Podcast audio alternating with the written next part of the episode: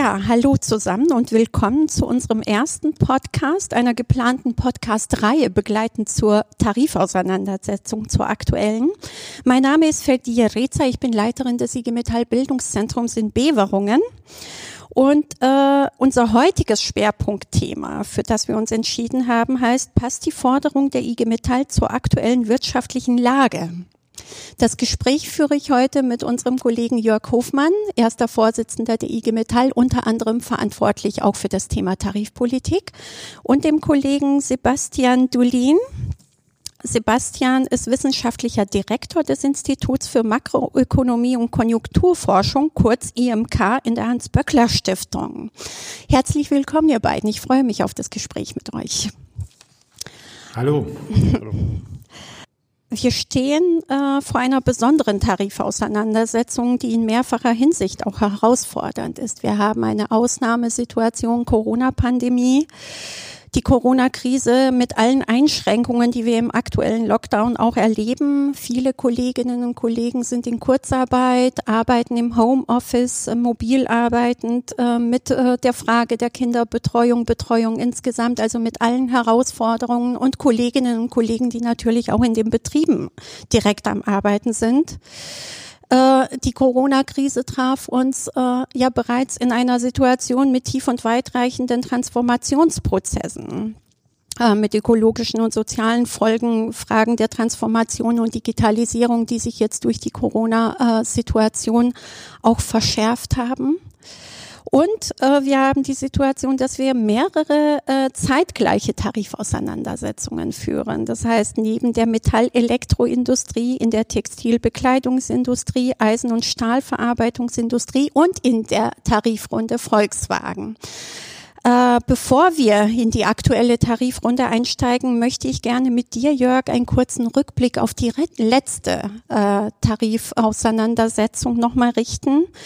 Wir leben jetzt knapp ein Jahr mit der Corona-Pandemie und deren Auswirkungen und Konsequenzen.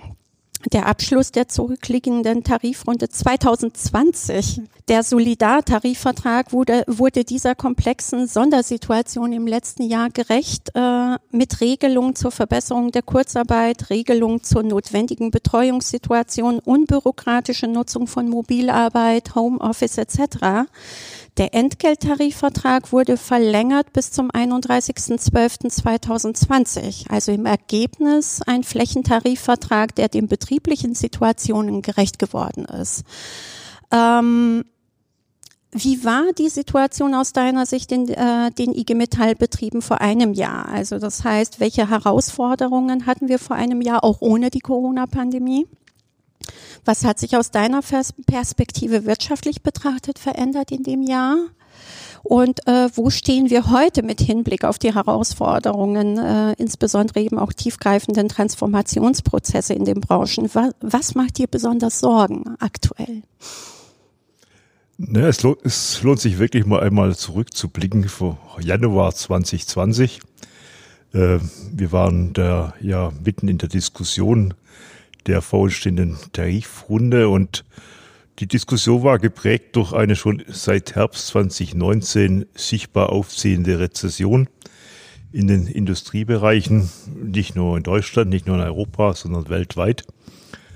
Und es hat uns damals dazu geführt, dass wir gesagt haben, ja, wir verzichten auf eine bezifferte Forderung, äh, sondern gehen mit dem Thema Stabilität der Einkommen und Beschäftigungssicherung in eine Tarifrunde und dann hat uns ja von Januar bis März äh, sozusagen jede Woche nochmal mit über sich überholenden Nachrichten die äh, Corona-Pandemie äh, erreicht. Ich kann mich selber noch gut zurückerinnern, dass wir das zunächst mal, naja, das wird sich auf China beschränken, das ist noch weit weg.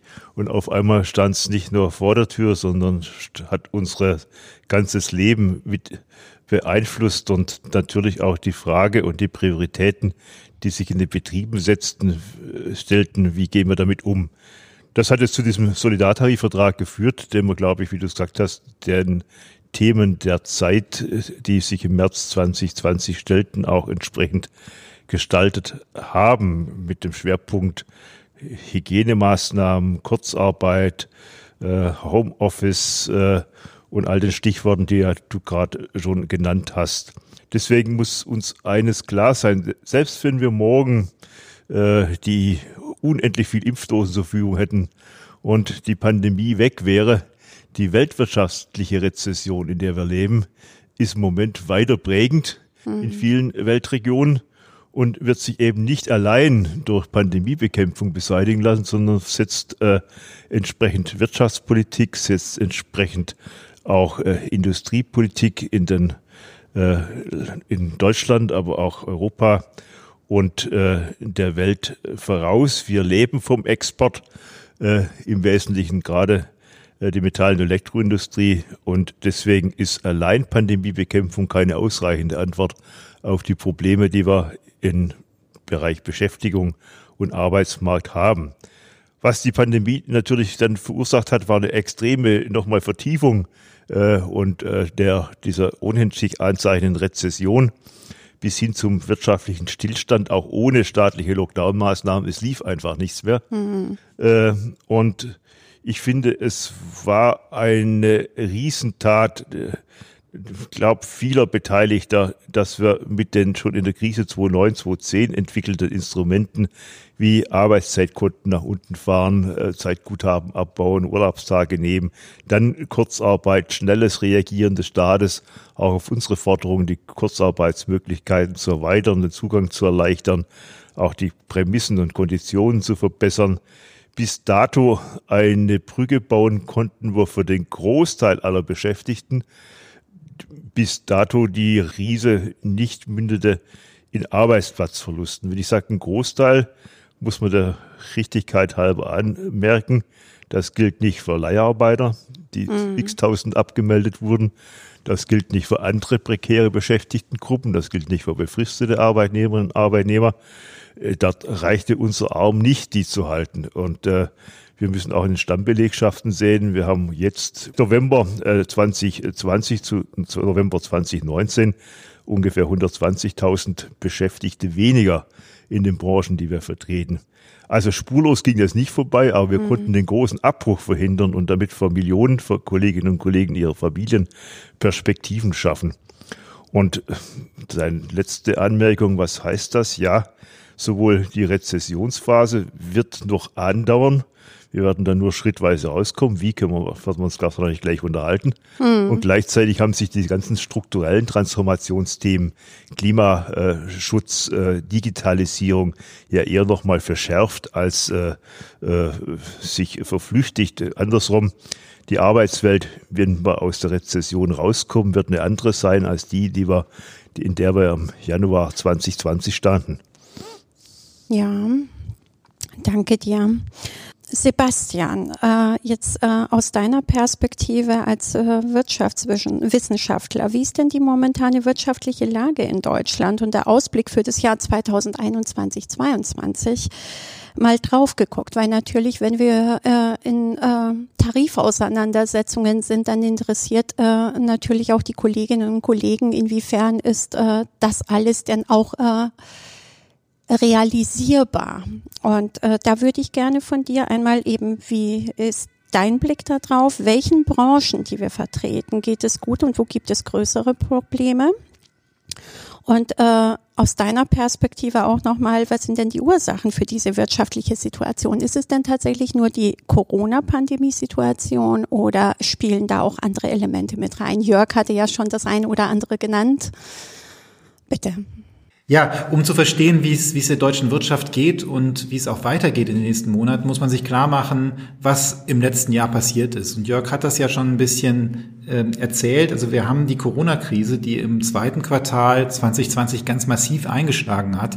Wir hatten den tiefsten Einbruch der Wirtschaftsleistung, den die Bundesrepublik jemals erlebt hat in einem Vierteljahr.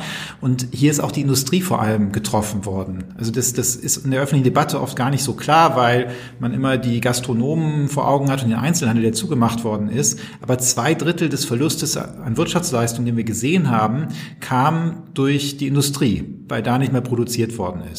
Und dann hatten wir eine relativ gute Erholung, aber keine vollständige Erholung im dritten Quartal. so als, als es dann wieder etwas aufwärts ging. Und jetzt kam halt quasi nochmal die zweite Welle Corona obendrauf. Und ähm, das heißt, wir, wir, wir sind an einer, an einer Stelle, wo wir diesen Schlag bekommen haben, uns teilweise davon erholt haben. Und jetzt kommt es darauf an, wie es, äh, wie es weiter nach vorne geht. Und äh, da sind eigentlich die Signale ganz gut. Wir rechnen mit einem Wirtschaftswachstum von viereinhalb, fünf Prozent. Äh, also in der Prognose steht 4,9 noch drin für das laufende Jahr. Das ist recht gut, aber das ist eine unvollständige Erholung.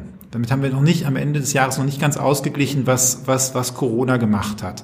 Ähm, dazu kommt eben, dass die Branchen sehr unterschiedlich getroffen sind. Also da ist es ja eben auch schon angesprochen worden, wir haben diese Transformationskrise, die darunter liegt. Das heißt, die Automobilindustrie vor allem muss sich umbauen hin zu Produkten, die eben CO2-neutraler oder sparsamer sind als das, was wir bislang hatten. Und da sind vor allem ganz viele Zulieferbetriebe ganz massiv unter Druck. Die großen Automobilhersteller, denen geht es inzwischen schon wieder ein bisschen besser. Also Audi hatte, das darf man auch nicht vergessen, im vierten Quartal 2020 das beste Quartal der Unternehmensgeschichte. Jetzt darf man das auch nicht übertreiben, weil wir hatten vorher diese massiven Produktionsverluste. Aber man muss schon sagen, denen geht es jetzt deutlich besser als einige im vergangenen Sommer befürchtet hatten. Äh, der Maschinenbau hinkt auch ein bisschen hinterher. Das hat damit zu tun, dass viele Unternehmen jetzt geschwächt waren von der Krise, dass auch noch nicht ganz sicher ist, wie es weitergeht und äh, dass da auch noch eine Unsicherheit herrscht, auch, auch durch die Transformation. Aber so, da sind wir jetzt dicker Schlag, teilweise Erholung, aber eigentlich sieht die Zukunft, wenn die Kontaktbeschränkungen aufgehoben werden, relativ gut aus für das, für das laufende Jahr. Mhm. Okay, danke dir. Ja, äh, dann kommen wir zu der aktuellen anstehenden Tarifauseinandersetzung, äh, und die unter dem Motto stark aus der Krise steht, Jörg. Die Tarifforderung der IG Metall kurz zusammengefasst, äh, vier Prozent für Beschäftigungssicherung, äh, für Zukunftsgestaltung, für Entgeltentwicklung, äh, jetzt mal ganz in Stichpunkten genannt. Ähm, als Antwort unter anderem auch auf die digitale und ökologische Transformation in den unterschiedlichen Bereichen äh, im Einzelnen. Äh, da nochmal drauf geguckt, Jörg, mit dir gemeinsam. Du kannst gerne die Punkte natürlich auch ergänzen, aber als Frage und Orientierung die ersten Reaktionen der Arbeitgeberverbände, die wir ja bislang auch in den Medien mitbekommen haben, sind, signalisieren eher momentan großes Unverständnis, was diese Forderung äh, von uns angeht. Der Präsident von Gesamtmetall, Dr. Stefan Wolf, sagte kürzlich in einem Interview, die Forderung der IG Metall fällt völlig aus der Zeit. Weitere Aussagen sind, es gebe absolut nichts zu verteilen. Es gebe keine Verteilungsspielräume. Wie ordnest du das ein? Ist dem wirklich so? Was würde das für unsere Kolleginnen und Kollegen in den Betrieben bedeuten, wenn dem so wäre? Was würdest du dann dem Dr. Wolf antworten? Naja, ich sag mal, man muss sich jetzt nicht von jeder Arbeitgeberäußerung im Vorfeld von Tarifrunden sonderlich beeindrucken lassen, sondern wir können da schon sehr selbstbewusst sagen, dass wir das, was wir jetzt aus unserer als Zielbild äh, für diese Tarifrunde in all den von dir vorher genannten Branchen äh, aufgeschrieben haben, ja jetzt nicht so sagen wir mal am grünen Tisch entwickelt wurde, äh, sondern die Diskussion in der Breite äh, der IG Metall widerspiegelt, im Übrigen auch äh, im hohen Maße Zustimmung fand durch die Beschäftigten, wo ja über eine Viertelmillion sich an der Beschäftigtenbefragung beteiligt haben. Und deswegen äh, handeln wir da nicht taktisch, sondern versuchen, die Fragen so zu beantworten, wie sie unseren Kolleginnen und Kollegen stellten. Das sind drei Fragen. Das eine ist natürlich für viele noch das Thema Beschäftigungssicherung. Mhm. Und äh, wenn Sebastian zu Recht sagt, wir werden sicherlich, so hoffen wir alle, äh, 2021 wieder deutliche Wachstumsimpulse sehen, äh, so werden die nicht so stark sein, dass wir 2021 schon das Vorkrisenniveau wieder erreichen. Auf der anderen Seite dreht sich die Produktivitätsspirale weiter. Äh, die äh, Dynamik von technologischer Veränderung hat sich eher nochmal gerade im Kontext der Digitalisierung erhöht. Das heißt, die Frage stellt sich, äh, was heißt das für all die, äh, die bei, wenn auch das Auftragsvolumen vielleicht das gleiche mal wird, aber zwei, drei Jahre Produktivitätswachstum mit natürlich einzupreisen sind, was heißt in Regel drei Prozent bis vier Prozent weniger Beschäftigung. Mhm. Und deswegen ist Beschäftigungssicherung hinter dem Aspekt nicht nur eine konjunkturelle Herausforderung, sondern auch eine Frage, wie kann man strukturell die Fachkräfte, die wir heute haben, vorbereiten und das heißt auch vor allem halten äh, für eine Wachstumsgeschichte nach Corona-Krise und nach erfolgreicher oder mit erfolgreicher Transformation unserer Sektoren. Äh, dafür haben wir jetzt die Forderung der Vier-Tage-Woche entwickelt, äh, als eine Antwort drauf, auch längerfristig durch eine gerechte Verteil gerechtere Verteilung des Arbeitsvolumens Fachkräfte zu halten, sie nicht zu entlassen äh, in, und sie mit zu Akteuren machen, die wir notwendig brauchen, wenn es darum geht, äh, die Industrie umzugestalten in Richtung Klimaschutz, sowohl die Produkte wie die Prozesse. Zweiter großer Punkt, Zukunftssicherung, Zukunftsgestaltung. Wir haben auch in der Beschäftigtenbefragung wieder eine, leider eine Konstante feststellen müssen. 50 Prozent unserer Kolleginnen und Kollegen berichten, dass sie in ihrem Unternehmen keine erkennbare Strategie sehen, wie das Unternehmen die äh, Transformation gestalten will, sowohl was die Digitalisierung wie was das Thema Klimaschutz angeht. Das ist einfach sich ein skandalöser Wert. Äh, da wird mit der Zukunft unserer. Kolleginnen und Kollegen offensichtlich gespielt, äh, weil man nicht in der Lage ist, als Unternehmen nach vorne zu denken. Mein Begriff von Unternehmen war immer das, äh, das ist eine innovative Einheit, äh, die sich am Markt behaupten muss, weil sie Gedanken nach vorne entwickelt. Das gilt leider wohl für einige oder für nicht kleine Zahl der Betriebe, die wir vertreten, nicht in dem ausreichenden Maße. Deswegen müssen wir drängen, gemeinsam mit den Belegschaften Perspektiven zu entwickeln. Wie stellen wir uns dem Thema der Digitalisierung? Welche Investitionen brauchen wir in Richtung Klimaschutz? Was heißt das für Personalentwicklung und Qualifikation? Und das adäquate Instrument dafür sind unternehmensbezogene Zukunftstarifverträge. Da haben wir auch schon eine Praxis in vielen Unternehmen. Die wollen wir verbreitern. Und last not least sagen wir, wir möchten eine Stabilität der Entgelte. Stabilität der Entgelte heißt, dort, wo Beschäftigungssicherung zu einer Reduktion von Entgelt führt, ein Ausgleich. Das gilt sowohl bei dem Thema Zuschläge zur Kurzarbeit, das gilt aber auch von Entgeltausgleich bei der Vier-Tage-Woche. Und überall dort, wo Vollauslastung steht, heißt es mehr Entgelt im Sinne von Stabilität für Entgelte, Sicherung der Realentgelte, Weiterentwicklung von Kaufkraft. Und da wird Sebastian sicherlich äh, seine Bewertung abgeben. Ich glaube, äh, wir können uns nicht allein auf den Erfolg auf den Exportmärkten äh, äh, hoffen, dass der Erfolg sich wieder einstellt. Die tragende Kraft in Europa wie in Deutschland wird die Binnennachfrage sein, der private Konsum und der lebt von zwei Größen, Stabilität am Arbeitsmarkt und Entwicklung der Einkommen und da möchten wir unseren Beitrag über die Tarifrunde 2021 leisten. Mhm. Danke dir. Ja, Sebastian, deine Perspektive darauf. Jörg äh, sprach es ja gerade an. Äh, wie, sieht, äh, wie siehst du die Aussage von Dr. Wolf? Wie sieht die äh, Aussage eben aus der Perspektive als Wirtschaftsexperte aus? Und wie bewertest du die Forderung der IG Metall bezüglich der wirtschaftlichen Situation? Also ich kann ehrlich gesagt volkswirtschaftlich die Aussage von Herrn Wolf absolut nicht nachvollziehen. Ähm, man muss diese vier Prozent und ich rede jetzt nicht über die Beschäftigungssicherung, das finde ich alles richtig und gut, was Jörg da gesagt hat, sondern ich rede jetzt einfach nur mal über die vier Prozent. Die muss man ja in dem Kontext sehen, dass eigentlich jetzt eine Nullrunde stattgefunden hat. Also wir haben 2020 keine, keine richtige Erhöhung gehabt äh, und jetzt kommt da was bei der IG Metall-Forderung für, für zwölf Monate Laufzeit kommen da vier Prozent drauf. Wenn ich das auf die zwei Jahre umrechne, bin ich jährlich bei zwei Prozent. Das ist äh, nicht mehr weit über dem Inflationsausgleich. Das ist so ungefähr das Inflationsziel der Europäischen Zentralbank. Das ist nicht so super viel. Also insbesondere, weil wir auch gesamtwirtschaftlich tatsächlich mit einem Produktivitätszuwachs über diese beiden Jahre rechnen. Wir werden auch eine Normalisierung der Inflationsrate 2021 kriegen, weil die Mehrwertsteuersenkung, die vorübergehende, ausfällt. Und äh, von daher ist das jetzt kein, keine Forderung, die irgendwelche großen Umverteilungselemente da drin hat. Ähm, von daher, das, das finde ich ist eigentlich eine, eine völlig normale Forderung. Äh, gesamtwirtschaftlich würde ich sogar sagen, könnten die Löhne, also wir sagen ja immer, gesamtwirtschaftlich sollen die Löhne im Trend steigen mit der Zielinflationsrate der Europäischen Zentralbank plus äh, der, ähm, der, der Produktivitätszuwachse.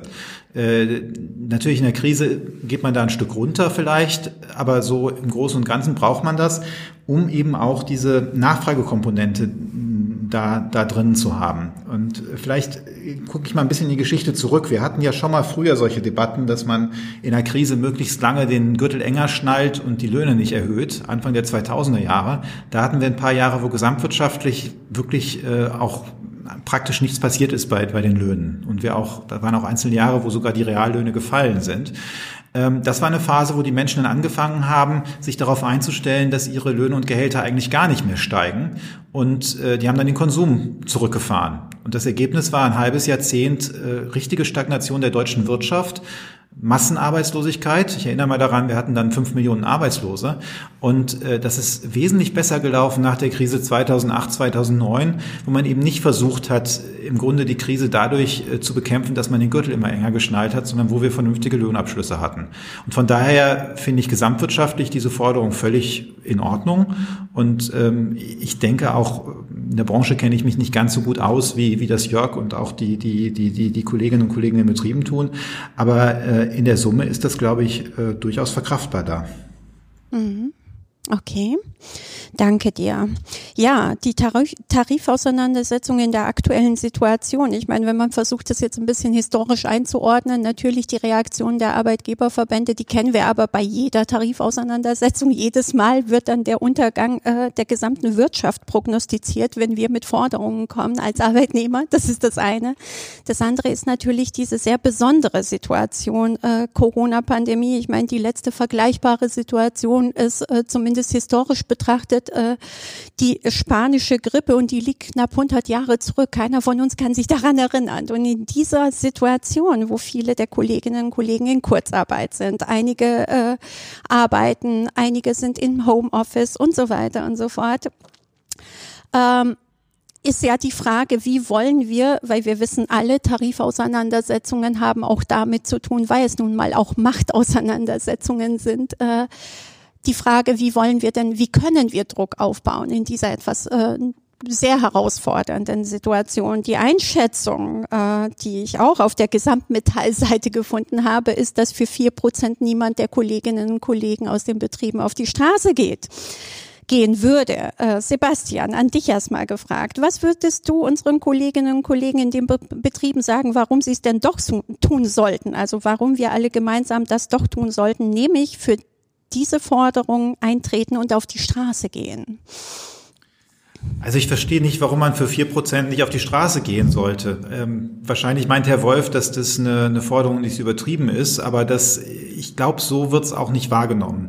Und für mich gibt es zwei Argumente. Das eine Argument ist Gerechtigkeit und das andere ist gesamtwirtschaftliche Vernunft, warum man für, diesen, für diese Zahl eintreten sollte oder zumindest für irgendwas, was in die Nähe kommt. Ich meine, von der Gerechtigkeitsseite her, es geht wirtschaftlich wieder aufwärts.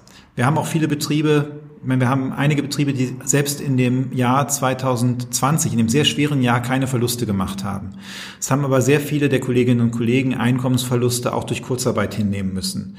Die Inflation normalisiert sich jetzt, die Produktivität steigt. Ähm, die Beschäftigten der Metall- und Elektroindustrie sind vielleicht keine Corona-Pflegekräfte, aber sie arbeiten auch durch die Krise weiter. Sie nehmen Risiken auf sich auf dem Weg zur Arbeit, aber auch in den Betrieben, trotz des Gesundheitsschutzes, den es da gibt. Es gibt da immer wieder Ansteckungen. Und da finde ich es eigentlich angemessen, dass sie auch von den Zuwächsen etwas abbekommen, dass das nicht alles bei der Arbeitgeberseite landet.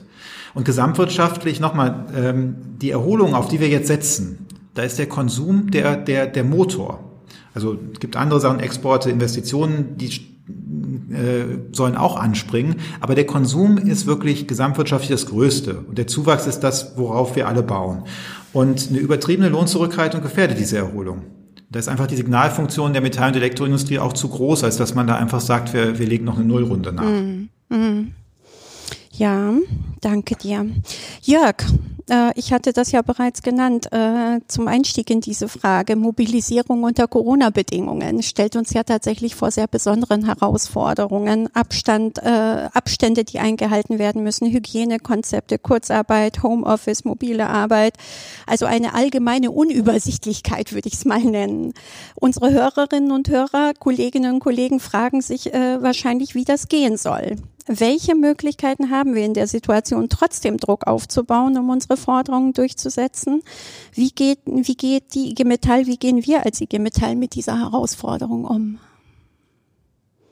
Ja, zunächst mal hat Sebastian gerade zu Recht darauf hingewiesen, was die ökonomische, die, das ökonomischen Druck angeht. Wir haben ungefähr 20 bis 30 Prozent der Betriebe, die haben mit Pandemie im Moment noch keine Probleme gehabt im Sinne von äh, Auftragseinbrüchen. Das äh, im Gegenteil, ein Teil floriert äh, ohne Ende, äh, weil sie nun etwa im Bereich der Medizintechnik unterwegs sind.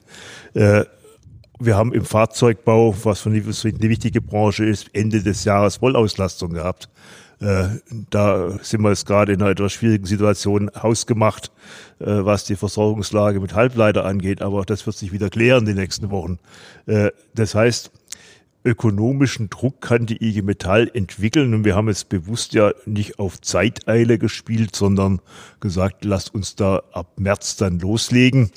Äh, und äh, wenn jetzt uns diese zweite Lockdown nicht nochmal ordentlich stärker treffen wird, wie gerade erkennbar, dann sehe ich äh, gar keine Probleme, dass wir die ökonomischen auch Druckmittel einsetzen können, die wir als Gewerkschaft brauchen, unseren Forderungen Nachdruck zu verleihen. Das gilt auch für die Mobilisierung der Kolleginnen und Kollegen. Also unter diesem Motto Abstand, Maske, Arbeitskampf haben wir in den letzten Wochen und Monaten ja schon vieles sichtbar auf ja. die Straße bekommen. Und ich glaube, für viele ist es geradezu eine Erleichterung, ein Drängen mal endlich wieder, wenn auch mit Abstand und Anhaltung der Hygienemaßnahmen gemeinsam das äh, Gefühl, gemeinsame Sichtbarkeit zu zeigen. Die Aktionstage der Bezirke, die wir im äh, Herbst mhm. jetzt hatten, äh, die vielen betrieblichen Auseinandersetzungen belegen dies. Da mache ich mir ehrlich gesagt am wenigsten Sorgen. Äh, da brauchen wir neue innovative Ideen, äh, neue äh, Aktionsformen. Äh, wir müssen, werden deutlicher mehr im öffentlichen Raum sichtbar werden, weil der Betrieb, wie du sagst, natürlich auch als Versammlungsraum dann schwierig wird, wenn ein Drittel der Belegschaft im Homeoffice, in anderen Teilen der Kurzarbeit mhm. ist. Das heißt, wir werden deutlicher mehr auf die öffentlichen Straßen und Plätze ausweichen äh, mit der Tarifbewegung und werden vor allem eines machen. Ich fang, äh, komme nochmal zurück auf deine äh, Anfangsmoderation. Wir werden eine Tarifbewegung der IG Metall haben. Eine Tarifbewegung nicht nur Metall und Elektro, sondern auch bei Textil und Bekleidung, bei Volkswagen und bei Stahl. Und das macht uns nochmal richtig mehr bringt noch richtig mehr Dampf rein, da bin ich mir ganz sicher. Und jetzt geht es darum, das vorzubereiten, uns äh, in die Geschäftsstellen, in die Belegschaften äh, die Voraussetzungen schaffen. Das heißt vor allem Ansprache, Ansprache, Ansprache. Hm. Äh, das ist jetzt der Aufgabe der nächsten Wochen. Aber insgesamt, wenn ich jetzt auch äh, in den Geschäftsstellen, wo ich die Diskussion habe oder, oder in den Bezirken äh, mich rumhöre, ist die Stimmung eine positive und äh, sie, man freut sich mal wieder gemeinsam sichtbar was nach vorne zu bringen und das mit Forderungen, die einfach in die Zeit reinpassen. Das ist wohl wahr.